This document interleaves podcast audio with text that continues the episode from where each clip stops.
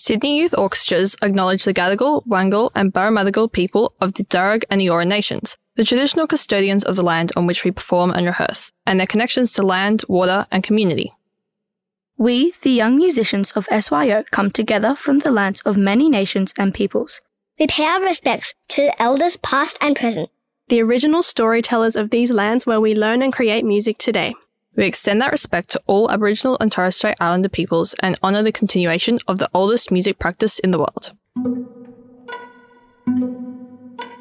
If you could hear the orchestra of the future, what would it sound like?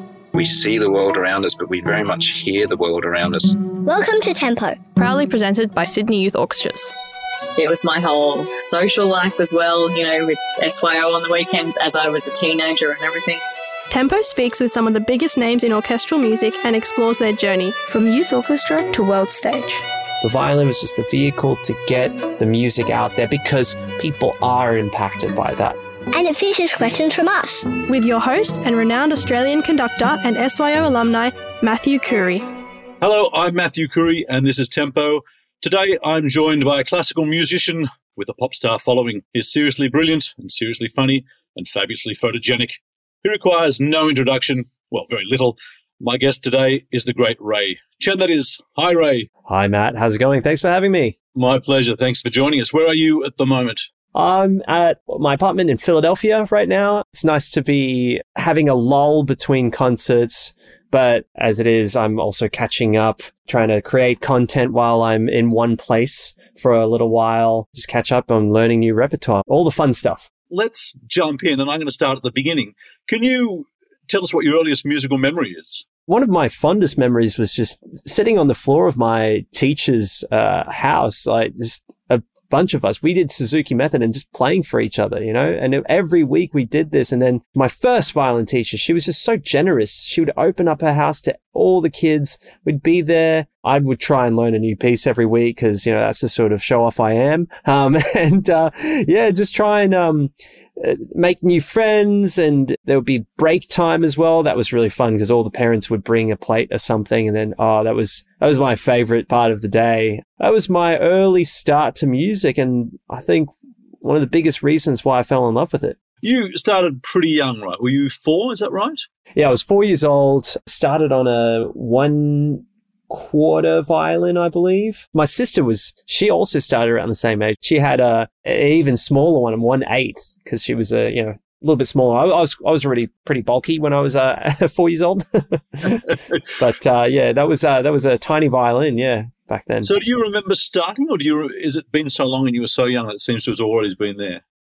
Well, you know, I I mean, I definitely remember those those sessions that uh, were on the weekends at my teacher's place. So I I remember having a lot of stickers on my fingerboard, you know, where to place your fingers and and all the stickers on the bow, the bow division stuff. I remember distinctly, you know, playing all the twinkle twinkle variations. It's all there. Is it true you first started attempted to play a fiddle with chopsticks? yeah, that was before I had the violin. I was oh, I uh, just messing around. I had a, a toy guitar as a little plastic thing and and had rainbows on it. I think I used it as a. It was either using it as a violin or banging on it with a chopstick to become a you know, have it as a percussion instrument. Could have gone either way. I think my parents ended up getting me the violin because they didn't want to, you know, it was the lesser of two evils. well, I, am sort of wondering if you were three or four, were you already eating with chopsticks? Yeah, that that's uh, that's the way it goes. You know, I think mostly hands. Hands are the assist, right? Um, chopsticks yeah, okay. are the what you're supposed to do. Yeah. I think if when I was three or four, I was you know struggling with a spork. I couldn't have got around oh, chopsticks. Yeah. That's true. That's true. I remember the spork fondly. The plastic spork was was a great asset. You started young. When do you think you sort of realized that you were serious about it? It was pretty soon that I started to realize that you know, this is before, maybe not saying serious, but like I, I started to realize that this was something that I was good at, right? Mm. I would show up to these weekend sessions every week and, and just like I said earlier, I was able to play a new piece. You know, it might have been just a new Twinkle Twinkle variation in the beginning, but then slowly it was like a new piece in book one, book two, book three of Suzuki Method. It was something where I started to realize I'm like learning faster than the other kids, right? And there's something going on here. And then, and, you know, of course, all the all the teachers and, and, and parents, uh, they were, oh, you're so talented, right? Like that's the word that was thrown around a lot. And it was very encouraging. That persistent encouragement added on to my delight and love for for music and there wasn't a need to be serious i think until much later because it was just so much fun. You started out, you did the Suzuki, which of course is quite a communal thing, which you get the social aspect of it, which is Absolutely. great fun. What was your first orchestral experience? I know you played with QYO, and I, have seen you've been very generous to some of your QYO um, teachers. I'd love to hear a little bit about that. Youth orchestra has always been played a pretty major role. I started with JSE actually, Junior Strings Ensemble, when I was, I think, around seven or eight years old. It was so much fun. That was with Chen Yang. Oh, I still remember him fondly, the conductor. He just threw so much energy at us. You know, we were difficult lot. You want to have fun as well. So you just want to be, you, know, you want to chat to your stand partners you, as much as you want to play music. You want to do everything all at once. You just want to be everywhere. And it's just like amazing energy that, that everyone is sharing. So I did that for a couple of years. I also did QYO as well, the older orchestra. That was a lot of fun as well. I did that for two years. It was great just to be able to, you know, socialize with other kids who at your age. Because I think that that's the thing, right? Like at school, you've got your mates that are your friends, but like they're usually not musicians as well. And music is one of those things that you start at a very young age. It's, it's a little bit like similar to being a gymnast, you know, there's a lot of training and and a certain level of seriousness that strict regimen that is involved. Therefore, you're spending time mostly, and, it's even worse, right? Because at least with gymnastics, it's like you're with a team. With music, you're sort of, you're practicing by yourself. So there's like, there's a certain amount of like, oh, you're by yourself, loneliness, and other kids don't, they're your friends, but they don't really get it, right? Especially, well, that's, at least that's what it feels like from a young age when you're like eight years old. So I think that that youth orchestra was a great way to disper that feeling of loneliness and be like, oh wow, there are these other kids who, you know, we're all even if it's just for a few hours every week, we all come together. It was like a continuation of what I had experienced earlier with Suzuki method. That was something that was very important to have in my life and to to nurture that, you know, enjoyment of music. I know that's still a big issue for you. And I'm going to come a little bit later to um, your latest project, Tonic. I was thinking, you know, you've started fiddle, all right? You've gone through the fiddle lessons. You've flown through Suzuki. You've done the junior strings. You've done QYO. I know you played solo with QSO, Queensland Symphony, when you were about eight. You went off to Curtis at 15. You won Queen Elizabeth, Menuhin competition. So what I really want to know is at what point did you realize that you weren't just a talented musician, but you're actually seriously funny? oh, that's always been with me. I think that I've always been a bit of uh, like a bit of a, a cheeky person especially my teachers, they had to deal with a lot.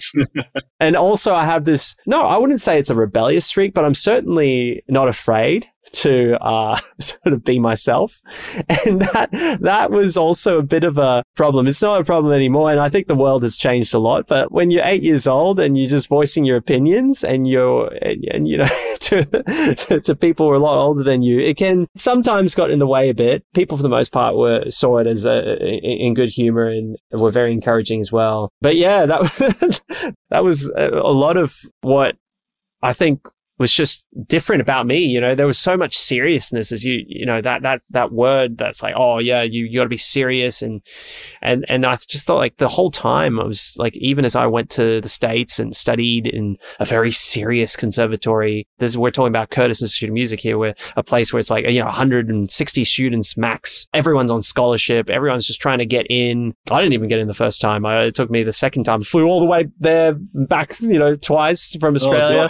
Oh, um, and, and you know, you're you're in this like the most serious place you could ever be, and I just thought the whole time I was just like, wow, through all the competitions, all the stuff, you know, I think that people just need to lose, you know, lighten up a bit, and that's what I promised myself that I would bring to classical music and done in a way that was like, of course, there's always been people like Victor Borge and, and, you know, Igudesman and Joo and, and now Set that have brought a lot of uh, delight to audiences and uh, around the world. What is it about the Brisbane boys? Uh, fiddlers that make such yeah. brilliant comedy. Oh, I think we're just like relate to people. I think there's this like yearning in our hearts to be to relate and connect with others. I think that's what comedy is, you know, and humor, a good humor. It's just like it is born from, you know, a serious environment. That's where comedy is like the best, mm-hmm. right? It's like you've got the serious structure around it, and then suddenly there's this person who who makes a sound or says something that is a little bit like inappropriate or like against the trend, against the norm. And suddenly that's delight, right? And it lights up the room. And I think that that's, um, yeah, that's what we all share in common. This desire to be that light. It's sort of funny that I first came across Ray Chen when I saw a silly bloody video and I thought that's brilliant. I laughed my head off and, you know, a few months later, something else popped up and went, oh, that guy can really play. Um, I love that you you really well you do take it seriously, but you seriously enjoy yourself and you share that. The joie de vivre is is obvious. But one of the things I see when I've seen you on stage and occasionally we cross paths and I see your videos or whatever, I sometimes wonder you always seem to be in such a sunny mood. I'm wondering what's your pet peeve? What gets Ray Chen in a red hot rage? Gosh, that's a good question. That's that's actually a question I'm not asked very often. I think the thing that really ticks me off, or there are a few things. One of them is when there's bullying going on. That that's just like I get so charged at that. I wouldn't say I was bullied, but you know, there's different ways of expressing. Even bullying has its like excuses, right? Or it's putting him in this place. That really grates at me. So um, that's one thing. Another thing is probably uh, if I feel like there's there's time being wasted, because I feel like as a person, you know, there's so many things that we can do right in this world. We can learn so many new things, spend time just being inspired, inspiring others. There's there's a lot, right? There's a lot to get into and not so much time. Not enough time to get into all of it, right? And so any time where I feel like I'm I mean, I'm not really um, answering the reason why for others I'm wasting other people's time or I'm my time's being wasted, then suddenly it's just like it, it's yeah, it's the worst feeling. I would say that rather than being angry, I'm just disappointed. You know that that's like the feeling. You certainly seem to be squeezing a bit in, but I'm going to ask you now about well, life before and after you won the, those two big competitions, Queen Elizabeth and the Menuhin. I imagine your life was very different before and afterwards. Am I wrong or right in thinking that? How did it change those two big wins? Oh yeah, there was certainly a huge difference. I remember I was just a student. I was just like, actually, I was just a very, very sort of like in the background student because you know granted okay probably from other people's perspective they see it a different way but now that you know i'm you know successful and that i've had a lot of uh, achievements sort of all the numbers indicate you know all the success going from australia and and even that riding a success of like I just won the national youth concerto competition, you know, in my mind, it, it's all about perspective, right?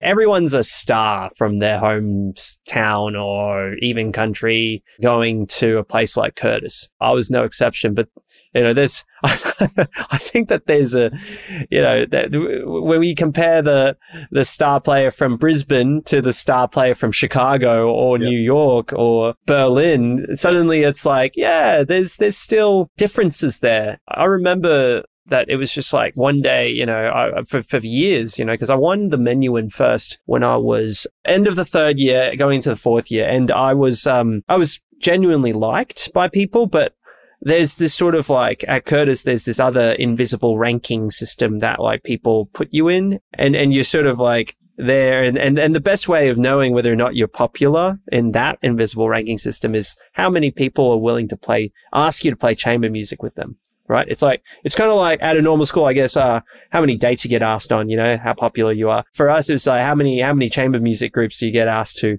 play in? Um, and our, just to put things into context, I, uh, for that year, I struggled so hard in finding a group that, um, I almost failed chamber music. really? I, I, was, I had to be, um, put in a group by the admin, which is, which never happens, right? It's for people who, like me, who would like degenerates at the uh, oh. bottom of the rung. That was what happened. It was going from that to suddenly winning the Menuhin and being on people's radar. In the beginning, it was like still a lot of disbelief from other students. I remember hearing you know, stuff like, oh, well, if he won, I should have gone, right?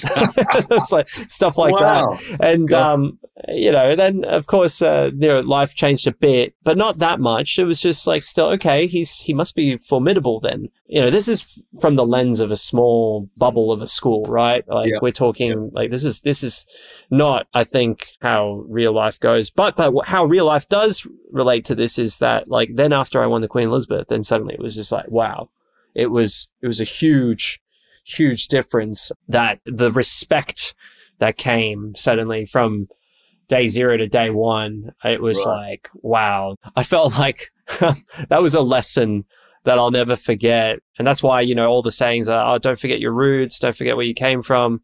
Like the, the, the difference was so jarring for me. It was actually kind of quite uncomfortable.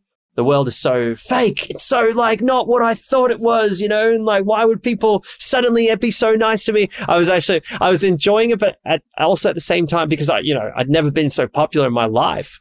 And then suddenly, but at the same time, I was just like, there was this, uh, yeah, realist, like sort of like, oh, done it, like kind of moment. But that's also what spurred me to become who I am and to make a decision. I was like, you know what? I'm always going to try and be positive. I'm always going to try and help people. I can always learn from everybody, even if I don't think that there's got to be something here. From then on, I was, I've set foot on that path and continued and tried, well, tried to, try, tried to stay true to that. It seems like you're doing well. You're on the right track, but it must have put an enormous amount of wind in your sails. Before you grabbed those two big uh, prizes, what did you have in mind? Did you want to be a soloist? Was was that the plan A, or was there was there a plan B and C?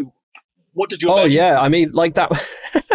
you can never, you can. I mean, I wouldn't say being a soloist was even plan A. That's like kind of plan wish. That's the wish, you know, Right. plan. I was being practical. I was like, okay, I was studying actually already with Norman Carol. He was the former concertmaster of the Philadelphia Orchestra. And he wasn't on the faculty, but the school would pay for lessons if you like for a certain set of teachers. And, and he was one of them. I would take the train out to where he lived and, and study with him because I wanted to learn how to audition. I studied also, took some lessons with Alex Kerr. He's in Dallas now. Um, yeah, uh, concert master there. Also former student of Aaron Rosand, my teacher as well. Yeah, it was taking a lot of, uh, concert master lessons and, uh, basically preparing. I had my excerpt book for orchestral auditions. And so that that was the path that I was thinking. I was also thinking of going to get my masters in music afterwards, after Curtis, what life would be like. So yeah, was, I I had a solid plan, or what I thought was a solid plan, and then uh, yeah, no, and then things changed. you get fantastic attention for wit and invention of your posts. But actually, I, I see that you do a lot of videos and posts that are more philosophical. You talk about your motivation and how other people might think of theirs. You share your practice sessions. You've done things like created Play with Ray, and now you've created uh, the practice app Tonic. Oh, you've even done the very unoriginal thing of um, interviewing your musical friends. What I'm getting at is just you have an excellent busy, career. So why why do all this extra stuff? that was one of the things where I had the same question as well. That was a really good question. Like, why, why do I feel like it's not enough? Why do I feel like after all these years, the decades of practicing that this instrument, the violin, why, and, and, and achieving, getting what I always wanted, which is to play, you know, on stage for people. Why does it feel like there could be more? And and I started doing all these other things, as you mentioned, you know, social media, all this other stuff, and helping music education, helping people. You know, most people want to take you know, a few weeks to, I don't know, go to help um, UNICEF or stuff like that. I, instead, I, I took two weeks off to go to Venezuela to help with El Sistema and donate my time there. It was and, and being inspired. I mean, all this stuff. I was I was continuously being inspired. I was also benefiting from it as well. But it was just I was just wasn't it wasn't really the answer, you know until the pandemic. And then I had some time to really think about it. the pandemic, I've already, this is already like 10 years, over 10 years into doing all this extra stuff, right? And not really knowing why I was doing it, but still doing it because it felt right to me. And, um, I was Well, just like, okay, what, in a lot of what's going on? Yeah. Yeah, yeah, it was it was fine, but I, I was just like, why am I doing this? And this is you know this is before the latest project. This is before Tonic, by the way. So I was just like, and then I had the answer. It clicked. It was just like, okay. I asked myself, what is it that I truly want to do? Is it like to be the best musician? Like, is that even possible? Because that was always like sort of like a vague goal that I had ever since I was a kid. I want to be the best violinist in the world, you know, that, and I hadn't updated my goals, you know, since I was like eight years old, right? It was still the same thing. You just, you just don't have much time to think about that, to really reflect. And after reflecting, I realized actually, I realized I know what I want to do. I want to be able to give positive impact. I want to make a positive impact to people. And suddenly I was relieved because it was like, oh my gosh, like for, for ages, I was just like thinking violin was was that that was like the thing I wanted to do music. I wanted to like, but now I realize music was just a vehicle. It was just a vehicle. The violin was just a vehicle to get, you know, the, the music out there because people are impacted by that positively, right? And it all made sense. Suddenly I wasn't like the juice, right? I was just the straw. I'm getting the juice to the people. If I was going to be a straw. I'm going to be the best straw, right?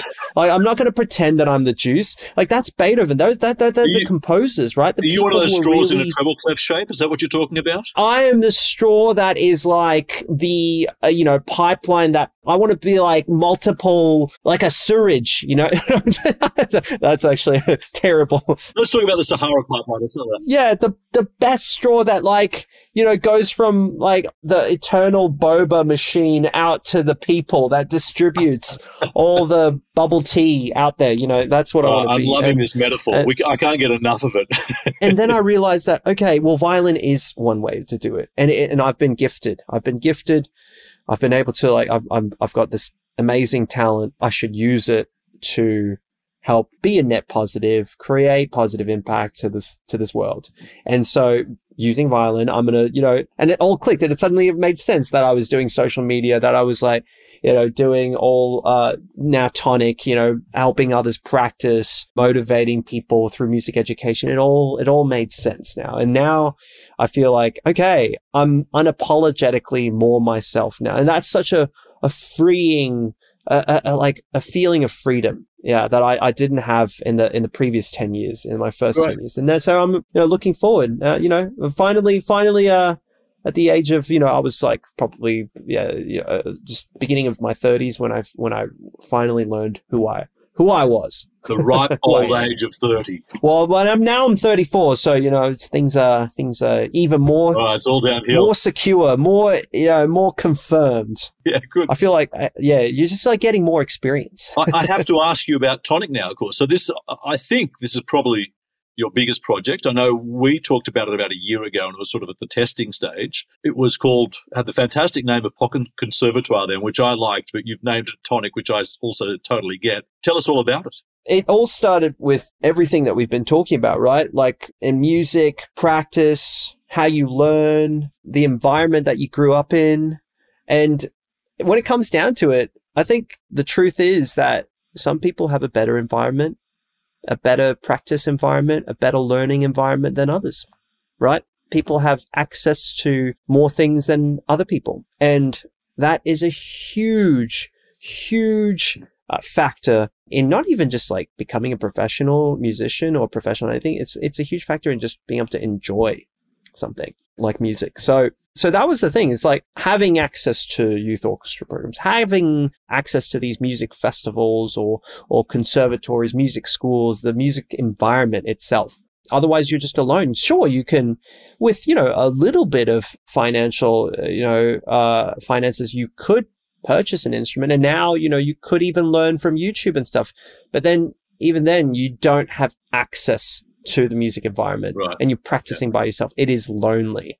You know, I've I know that. Like having practiced ten thousand hours, you know, they, they say ten thousand hours to mastery. You know, like more than ten thousand hours now. It's Yeah. it's it is. Most of those hours have been in like solitary confinement, right? You just Yeah. you and and that's how it should be. They say, you know, it should be like that with you and the composer, and you're just like you're almost like in prayer. Yeah. But at the end of the day, you're not just practicing for yourself because you eventually want to share that, right? You want to share your artistry, what you've practiced. You're eventually going to perform, right, in front of people. And yet most people are like, oh, I, I, I, was so nervous playing for people. I was so, you know, all of the practice, it's like it went out the window. And you know what? The traditional method has been is to say, oh, well, then you got to prepare 200%. So 100% goes out the window. Right. You know, that's yeah. a, a, common saying that yeah. that's just like, just put your head more into a more focused, they say, or like bulletproof yourself more so mm. that you can just play. That ends up becoming a very performative like way of well performing i guess yeah. like which yeah. for some people like is is fine but i think true artistry lies in being able to have connection with your audience and and being able to share people people can feel that absolutely i think it's interesting the whole planet did this extraordinary experiment where for the better part of three years we weren't experiencing live music or very little of it in my experiences, I was in London mostly, back and forth to Australia, but mostly in London. I remember approaching a Christmas and hearing some singers socially distanced singing outside with one viola player. and I hadn't heard live music for I don't know how long. And they weren't any good. And I was in tears in about five seconds. I didn't, re- when you take it away, you realize it's a class A drug. And for those of us, I mean, that was me listening. And then me as a conductor and you as a performer. It was just the most extraordinary education to go, oh yeah, it doesn't mean a thing if the audience isn't there. That's what I felt. So that's the thing. Most people don't have access to an audience either. Through this app, it's giving people all that access to all those things and it's free, right? And, and you just, you go on, you can open a practice room and you can stream your practice. And I know it's a novel. It's like, why would I want to do that? Why would I want to stream my practicing? It's so private. It's not ready yet. It's a work in progress. But that's the thing. If you were to stream your practicing on YouTube live or like Facebook live or Instagram live, there are many platforms out there where you can stream live. The context isn't there. Once you're in a practice room, suddenly it's like, oh, you wouldn't be judged for that. But if you were in live streaming Uh, performance, suddenly it's like that's different. It's the context is different. So imagine like for our, us at Tonic, it's like imagine the long row of practice rooms and everyone there is practicing. Everyone understands that you go in. Yeah, some people do give feedback. A lot of people do give feedback to each other to help each other out. They ask questions and that's a big part of the community, what the community does. But I think that even bigger part is just giving each other support just encouraging each other, being like, yeah, this is, I mean, a lot of people will always be like, oh, so great. Thanks for sharing your practice. You'll hear phrases like, happy practicing, you know, wishing each other, you know, great, like, uh, it's just great, positive. How often are you on it? Almost every day, both as a practicer and as a listener. It's just something that, and then there's also the social aspect. It's like going to the gym with your friends. It's nothing more motivating than like seeing other people that uh, practice if you need to practice, you're like, oh, yeah. should I practice? And you're like, okay, I'll just open the app and you just see all these people practicing, right? And yeah. then, and it's all happening live, you know, and then you go in and then there's interaction and then you're like, oh man, okay, this was so good. Now I'm inspired. I'm inspired to and motivated to go practice. And then there's other features on the app as well, right? Like we help, it's all, it's all about like helping, trying to motivate you, trying to make practicing easier. There's like, it's like a bit like a fitness app. It counts your hours. You get you get experience points as well. It's yeah. a bit like a game. We use like game like fun methods, uh, events as well, online events. We can win prizes even, and so so all of this is to again, it's just like getting that that practice uh, spirit going. Well, I know you've got a, a professional interest in gaming. I'm, I'm not going to ask you about that because I'm not the person to to ask. I don't know enough about it, so I'm going to. It's one of those things I'm going to skip for some other time you are inspiring a lot of musicians, but I was wondering when, when you were younger, were there people that really shone for you, whether in Brizzy or Curtis or via CD or DVDs or videos then I guess? Yeah, I think for me it was um, a lot of people were big inspirations. I mean, not all the musicians, right? I think one of the earliest uh, inspiring figures for me was Yo-Yo Ma. I mean, just the amount of also like the broad sort of stance that he took from using music, right? Like to so many different worlds, right? From music, like dance to different forms of like music as well. Just being so, at the time, people thought, oh, it's so experimental. And like, it just felt like, wow, he's so free. It feels like he's so free. He's, he's got all these amazing skills as a as a classically trained cellist and he's using those and bringing them that high quality to other forms. And, and, and that's the thing, right? Like, I think that that's, there's always the careful balance. It's like when you hear the word crossover, crossover artist, usually uh, there's a little bit of a stereotype, like a, a, a negative stereotype, Right. right? That oftentimes classical musicians or people in the classical music industry will, will assert on, on Yeah. such artists. And it's because, um, and it's usually like, oh, the quality isn't there. That's why they had to go into that. But there's bad classical musicians as well, right? That's true. It, it doesn't mean that automatically just because you're a classical musician, you're good at what you do. There's Yeah. plenty of terrible classical musicians out there, and people like feel what they can't comment on that. They can't say it's bad. Just like this, you know. So so that's um, it's funny. It's hilarious actually. As a as a professional out there who's like, wow, wow. There's a lot of judgment uh, thrown around for for absolutely no reason. Do you feel that there are people, you know, with what you're doing, because you're so open, that people look at it as though with suspicion, do you think? Or do you think, or was there a time? I think that not anymore. I think that, you know, in the beginning, uh, maybe with social media, there was a little bit of, because I started so early, right? I started like 2013, like 14, creating. What was your first post? I started posting like ages before that, like 2009, 2008 or whatever, whenever. Actually, I started using Facebook before it was even available to people outside of universities in the States, Oh, right? wow. So, Yeah. so I wasn't like, I, but I wouldn't count that as, I mean, content creation. That's different from posting stuff. And I think that that's an important difference to talk about because most people don't have to think about content creation. They're just thinking about posting. As these tools become more and more available, like TikTok and just even like editing software, it's it it becomes let's say you put together a compilation of your trip to Hawaii. That suddenly and then and the software does that for you with and puts in a bit a little bit of you know background music.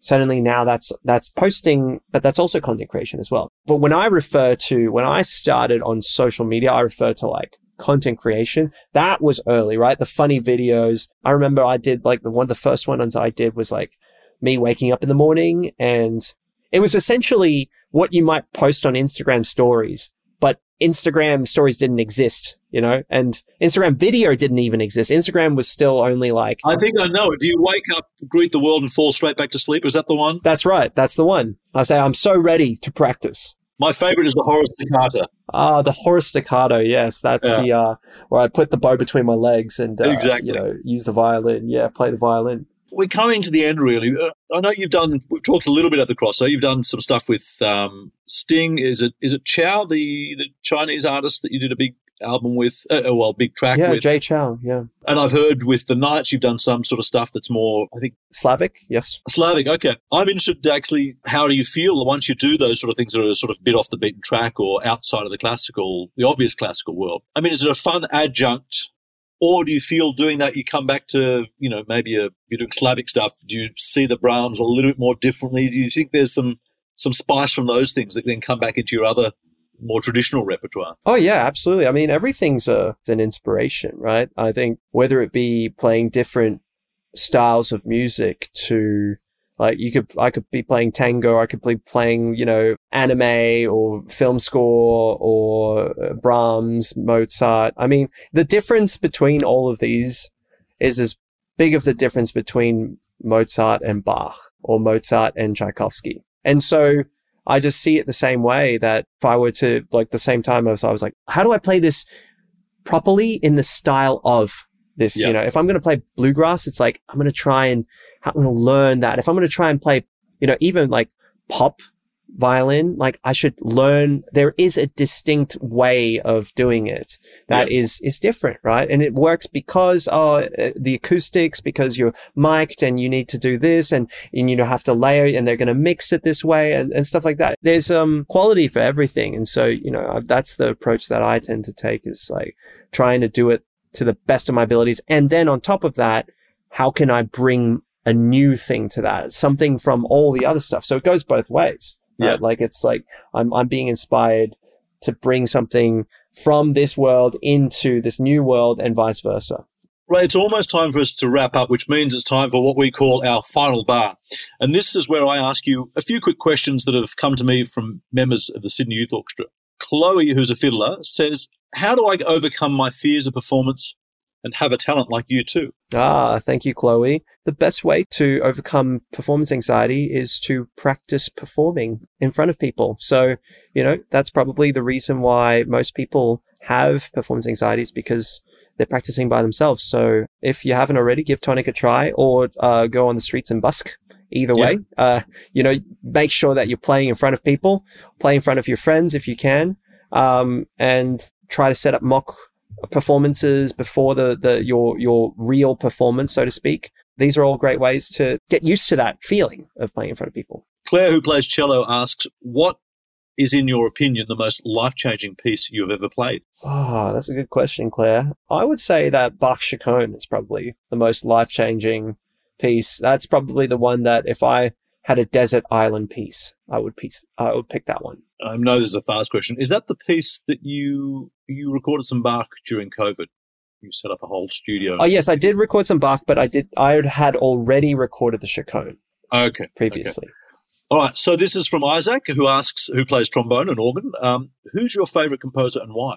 Ooh, favorite composer. That's very, very difficult. I would say that these days, that's that's that's very difficult because because if you truly love music, it's like if you truly love ice cream, you would have multiple flavors, right? But I can say that I do love the flavor profile in composers of uh like the romantic era, the the ones who wear their heart on the sleeve. That era of composers like when you get into it, Mendelssohn, Tchaikovsky, Sibelius, all all that Brahms, where you get to really just really milk the emotions of the piece. That that's really that's what I really like. Catherine, who plays violin, asks, what is your favorite string on the violin and what are your favorite strings to use? My favorite string on the violin. Hmm, that is a good question. I've never been asked that. That that is a good question. The favorite string. Well, it's either the E or the G.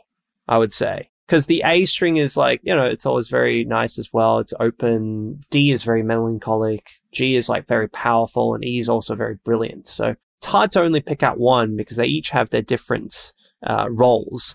And the second part of the question is I recently started using a new set of strings from Thomastik called Dynamo and they are really great. And um, at first I thought it was like, oh, Dynamo, like, you know, they're going to be so powerful, which they are. But um, it's actually, in fact, the dynamic range that you get. And so it's got many, many layers of colors that I previously was, you know, like it was kind of more on off in comparison, the sound. They're a bit expensive, but um, they, they last a long time. So they're quite good. Two more. Esther, who plays the cello, says, or asks, what do you think of Tchaikovsky 5? Oh, love it. That's like one of the most exciting, the last movement, especially, you know, uh, to play in the orchestra and to listen. I mean, if you're out there, the last time I heard it live was with Chicago Symphony. Oh my gosh, it was so brilliant. It was so good. Yeah, love it. I want to know what Esther thinks of Chuck 5. That's, um, that's, it's a leading question, isn't it? It says more about Esther than you, I think. exactly. All right, Esther. I'm- Exactly. I'm coming to find you when I'm there. And the last question is from Sophia, who's a violinist, who asks, are you coming to SYO? Oh, Sophia, I think that if um, I get a personal invitation while I'm there in Sydney, I think that that may be a possibility. Waiting on the invitation. Ray, I'm going to say thanks. It's been an absolute pleasure. I wish we had another six hours because you're uh, supersonically fascinating and fun to talk to. So I'm going to wrap up for the listeners and say that's all we've got time for today. If you enjoy this conversation, please share it, rate it, write a review, or subscribe wherever you get podcasts. Thank you very much for joining us. Thanks so much. See ya. Thanks for listening to Tempo, proudly presented by Sydney Youth Orchestras. If you enjoyed this episode, be sure to click follow. For more information about SYO, Visit syo.com.au.